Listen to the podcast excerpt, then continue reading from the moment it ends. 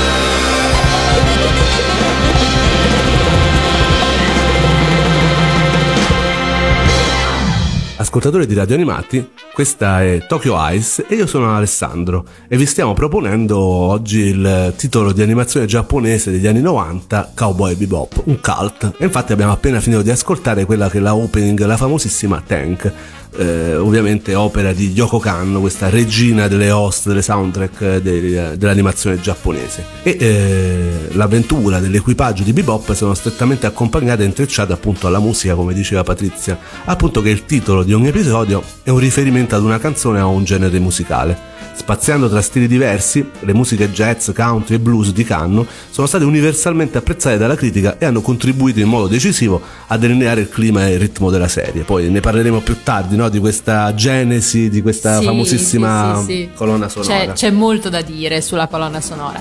Innanzitutto però bisogna eh, contestualizzare quando è uscito Cowboy Bebop. Cowboy Bebop è stato trasmesso per la prima volta in Giappone eh, sulla TV Tokyo dal 3 aprile al 26 giugno del 98, quindi parliamo del 1998, secolo scorso.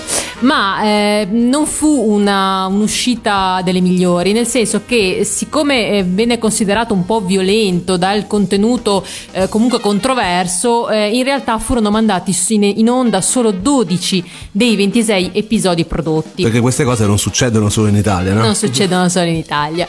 Eh, quindi venne poi ritrasmesso successivamente in maniera integrale eh, sul canale satellitare Wow Wow dal 24 ottobre. Che nome! Infatti è così. Dal 24 ottobre del 98 al 24 aprile del 99. Eh, venne poi comunque ritrasmessa più e più volte, visto poi il successo planetario che ne seguì. Venne poi quindi ritrasmessa sul network televisivo Animax, sui canali Teletama e NHK BS2 e, mm, e appunto scoppiò il caso Cowboy Bebop. La trama mm, è ambientata comunque nel futuro, Cowboy Bebop. È praticamente una serie di fantascienza, no? Sì, eh, si potrebbe definire fantascienza non nel, nel, senso più classico del termine fantascienza, eh, è una, eh, diciamo una sorta di poliziesco potremmo definirlo, ma poi anche di questo magari ne parliamo più approfonditamente dopo, c'è un po' di tutto dentro Cowboy Bebop. La cosa fondamentale è che è ambientato comunque nel futuro, è ambientato nel 2071, eh, la, mh, praticamente il, la Terra è stata distrutta una cinquantina di anni prima da un'esplosione accidentale mh, per un esperimento per riuscire a fare i viaggi nel, nello spazio. E quindi la, l'umanità ha dovuto per forza di cose eh, espatriare. E quindi è andata a colonizzare Marte, Venere, eh, una cintura di asteroidi e i satelliti di Giove fondamentalmente. Eh, Marte è diventato quello che era un po' la Terra prima, quindi è diventato il pianeta cardine e, e il problema è che come tutte le cose, oltre a espatriare le persone normali, è espatriato anche il crimine organizzato diciamo che il male ovviamente è stato esportato anche nell'universo. Ovviamente.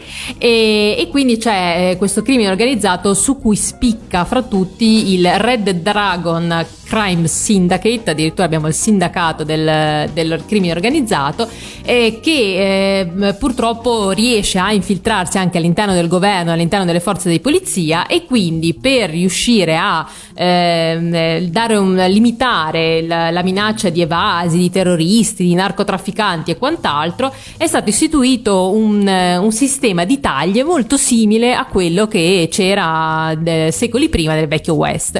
Ed è per questo che questi nuovi cacciatori di taglie vengono spesso definiti cowboy, da qui appunto il titolo della serie, Cowboy Bebop. In poche parole, i protagonisti sono dei cacciatori di taglie che esatto. vanno alla esatto. ricerca dei criminali.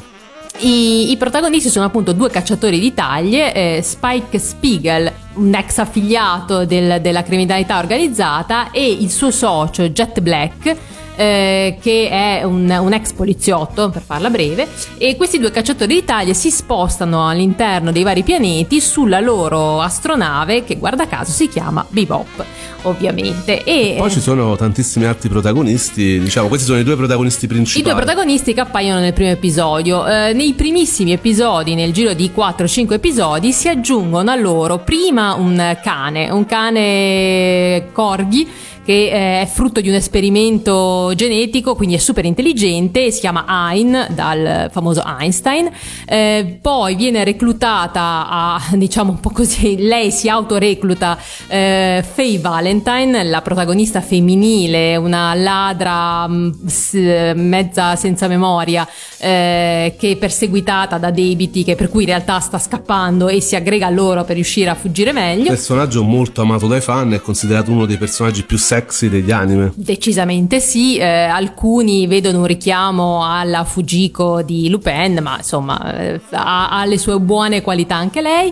E infine si aggrega loro un, un hacker, un, un super geniale hacker preadolescenziale che si chiama Edward e questa mh, mm, truppa parte appunto per questi 26 episodi uh, per tante avventure. Che poi sono più o meno autoconclusive. Sì, eh, in realtà il, sono 26 episodi quasi tutti autoconclusivi. Eh, c'è poi una trama di fondo orizzontale che si snoda in 6-7 episodi più o meno, episodi che vengono centellinati nel corso della serie. Comunque ne parleremo sì. subito dopo aver ascoltato quella che è la ending di Cowboy Bebop, quella almeno ci sono varie ending. Ci no? sono varie ending, questa è quella che viene più usata, si chiama The Real Folk Blues, composta ovviamente da Yoko Kanno eh, per la musica con i testi di Yuo Iwasato e suonata sempre dal gruppo i Seat Belt, ma cantata la voce mm. che sentite è di Mai Yamane. Una canzone molto bella e come vedrete ovviamente sempre molto d'effetto, molto d'atmosfera.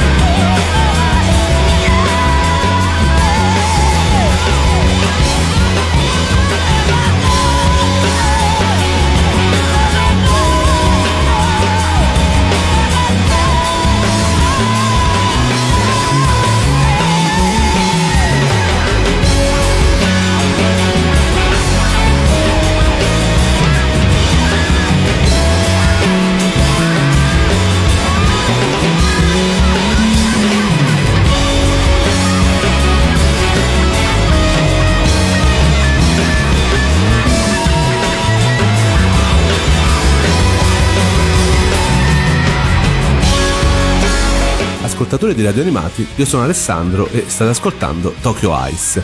Abbiamo appena finito di sentire quella che è la ending più usata in varie puntate di Cowboy Bebop, The Real Folk Blues, sempre composta da Yoko Kanno.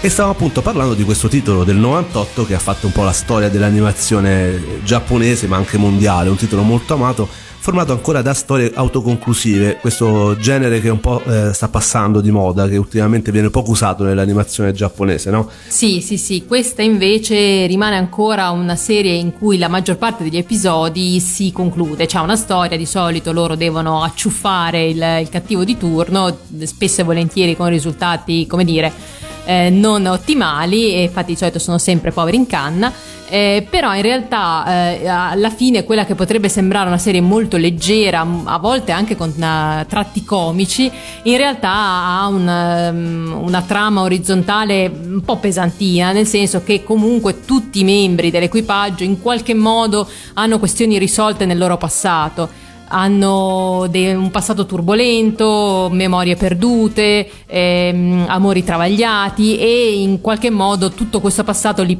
diciamo non li perseguita, però comunque gli va dietro.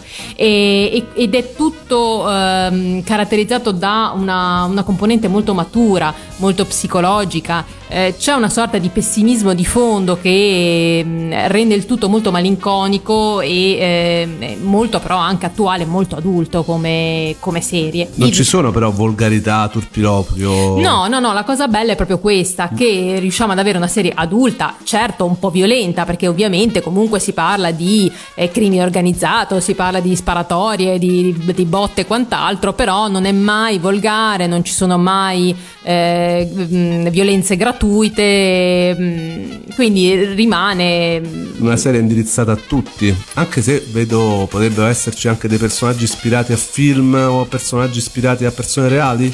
Eh, allora, l'unica che viene, eh, che è stato proprio dichiarato essere ispirata a un personaggio reale è il personaggio di Ed, che è stato ispirato proprio dalla stessa compositrice Yoko Kanno, quindi t- tanto per ribadire quanto musica e, e, e storia siano strettamente legate. Sulla invece proprio sul genere di Cowboy Bebop si è discusso tantissimo perché c'è chi la reputa una space opera chi più un'opera uh, western poi alla fine, chi un'opera d'azione, chi addirittura ci vede anche del comico come dicevi te, ci sono varie componenti, lo stesso Watanabe ha dato dei suoi giudizi, no? Sì, infatti, eh, in realtà... Eh, Watanabe il regista. Il ovviamente. regista Watanabe eh, in realtà dice che l'80% è storia e il 20% è comicità e quant'altro. Eh, il bello secondo me di Cowboy Bebop è proprio questo, c'è tutto dentro Cowboy Bebop, c'è la fantascienza, c'è la commedia, c'è il noir, c'è il thriller, c'è l'azione, eh, c'è l'amore, c'è tutto. Ed è secondo me questo che la rende una serie che è piaciuta anche per quello, perché comunque ognuno di noi ci poteva trovare quello che voleva che poi oltretutto c'erano anche esperti di film live action, quindi film eh, proprio con attori in carne ed ossa e questo si risente parecchio nella serie, è molto quasi cinematografica. Sì, sì, sì, ha sicuramente un, respiro cinematografico, eh, le scene, la, mm, eh, proprio il montaggio del, delle azioni risente molto di quello che può essere anche il, i famosi film di Kung Fu di Hong Kong eh, o altre cose. E poi eh, è inutile. Il richiamo più forte per quello che può essere la scena scenografia o le ambientazioni è sicuramente Blade Runner, che è rimasto un po' il, il capostipite di tutto un filone, e, ma molto deve anche alla letteratura come tutto il genere cyberpunk eh, del, di cui il capostipite è stato William Gibson. Sì, era un periodo, poi ovviamente poi è passato tanto tempo, ma in quel periodo il cyberpunk era veramente il must della fantascienza, quindi ci si riferiva parecchio,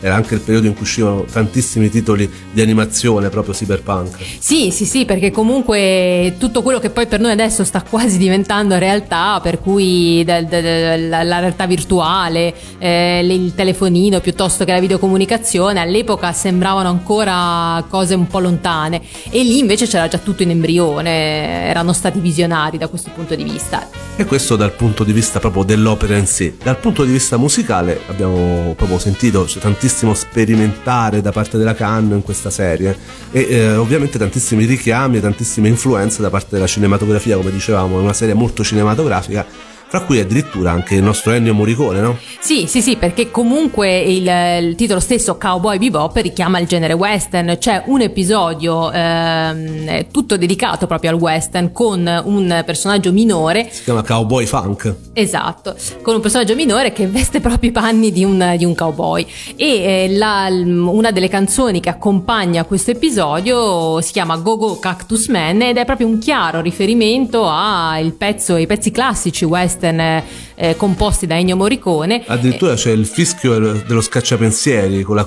con la, chitarra al posto della tromba, cioè è proprio un richiamo a Ennio Morricone. Sì, sì, sì, sì è proprio un omaggio dichiaratissimo. Cioè... Ce l'ascoltiamo? Sì. Andiamoci ad ascoltare quello che è la canzone appunto della puntata Cowboy Funk, Go Go Cactus Man.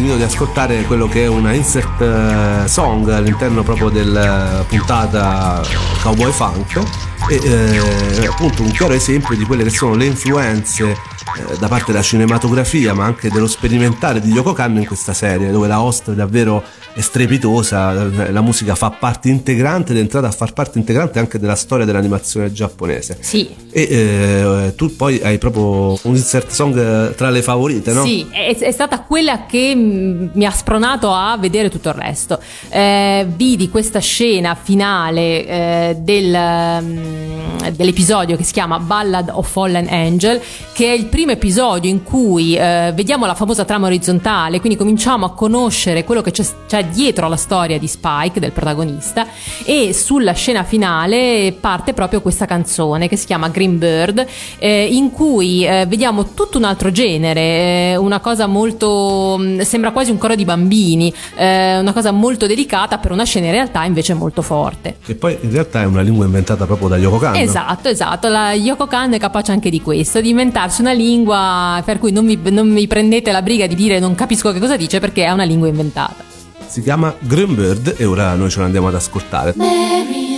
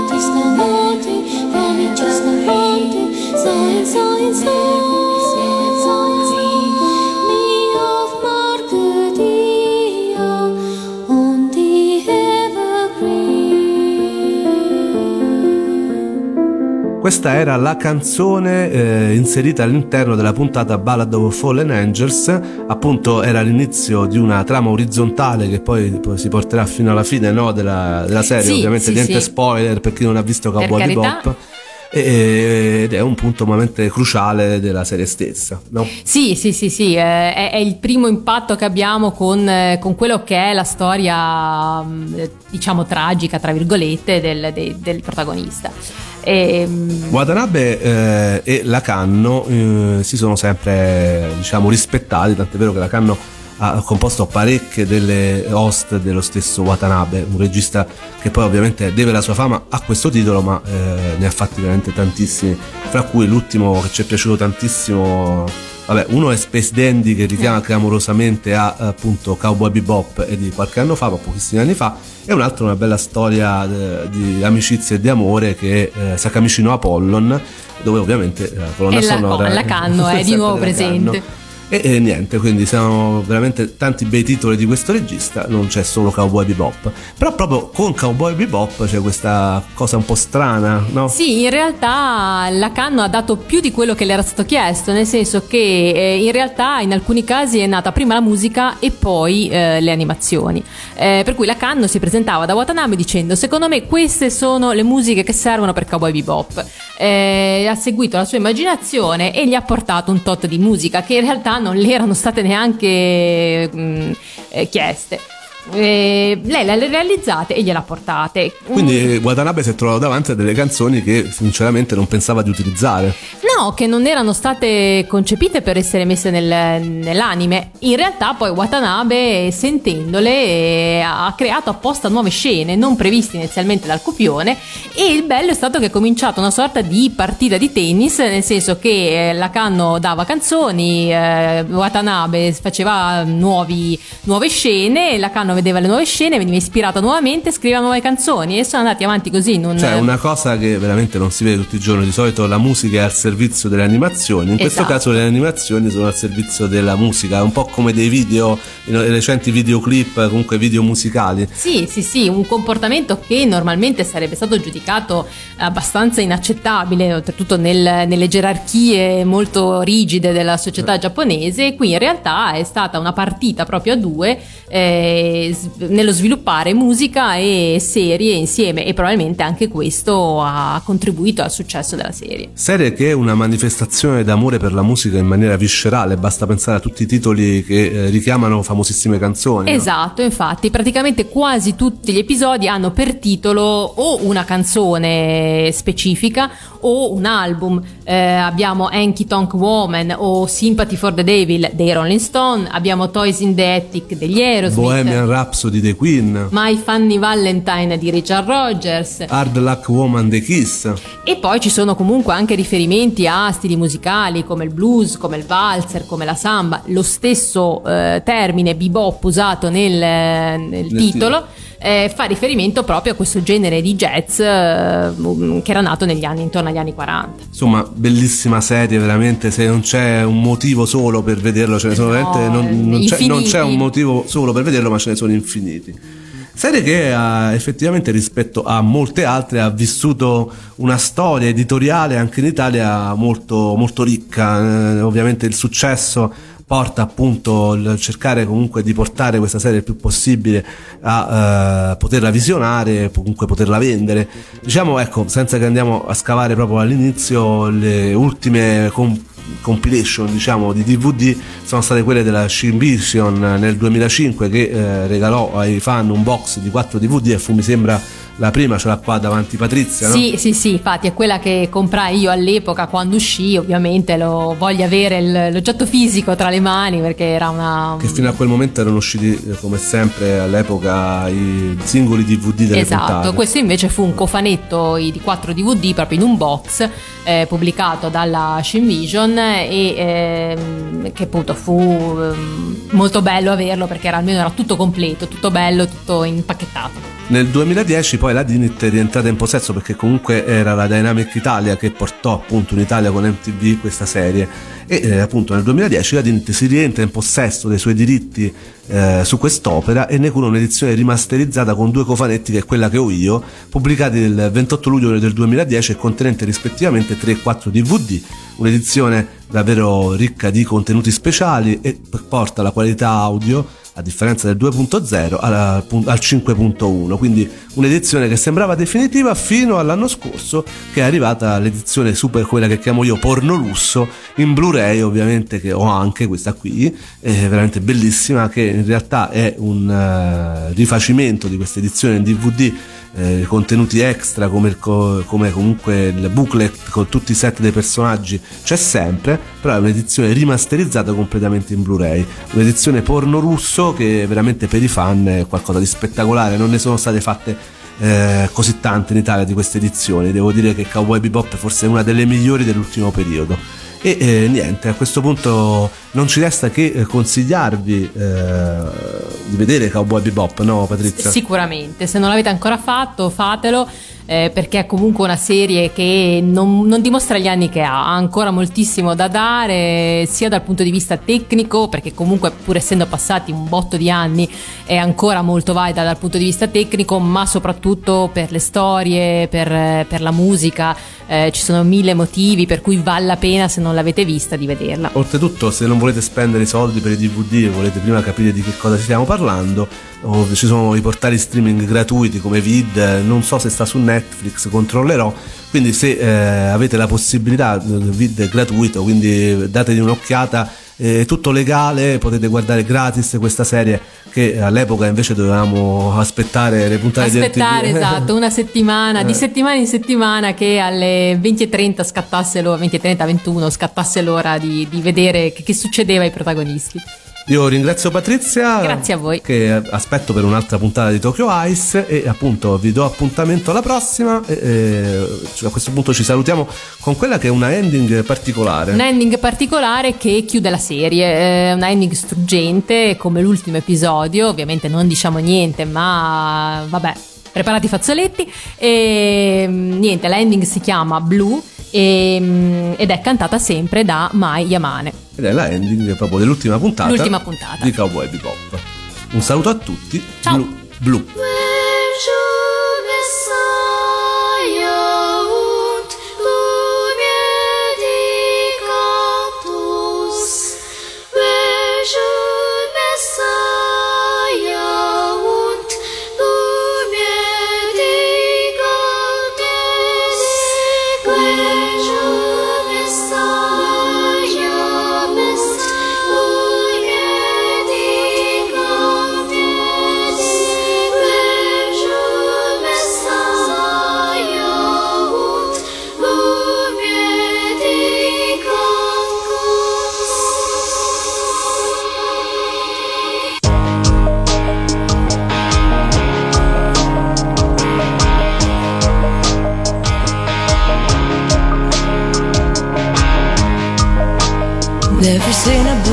Sky. Yeah, I can feel it reaching out and moving closer.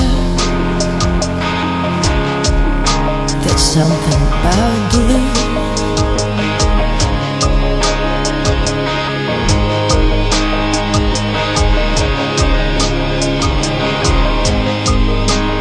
Ask myself what it's all for know the funny thing about it, I couldn't answer. No, I couldn't answer.